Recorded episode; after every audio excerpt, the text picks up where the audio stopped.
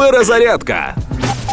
Російські військові намагаються укладати фіктивні шлюби, щоб втекти з війни в Україні. Деякі з них відпрошуються у командирів, щоб нібито встигнути на власне весілля. Про це свідчать перехоплені телефонні розмови. Хтось скаже, українці також укладають шлюби.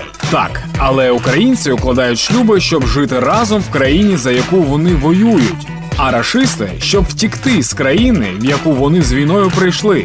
Іронія в тому, що рашистам для того, щоб жити в країні, яка їх не треба самим накупувати країну. Це настільки хворі стосунки, що ні в кого з вас не було такого конченого колишнього партнера. Але тепер, коли там всі в курсі такого маневру, повернутися додому стало можливо лише в трьох випадках: поранення, смерть самого окупанта або ж близького родича.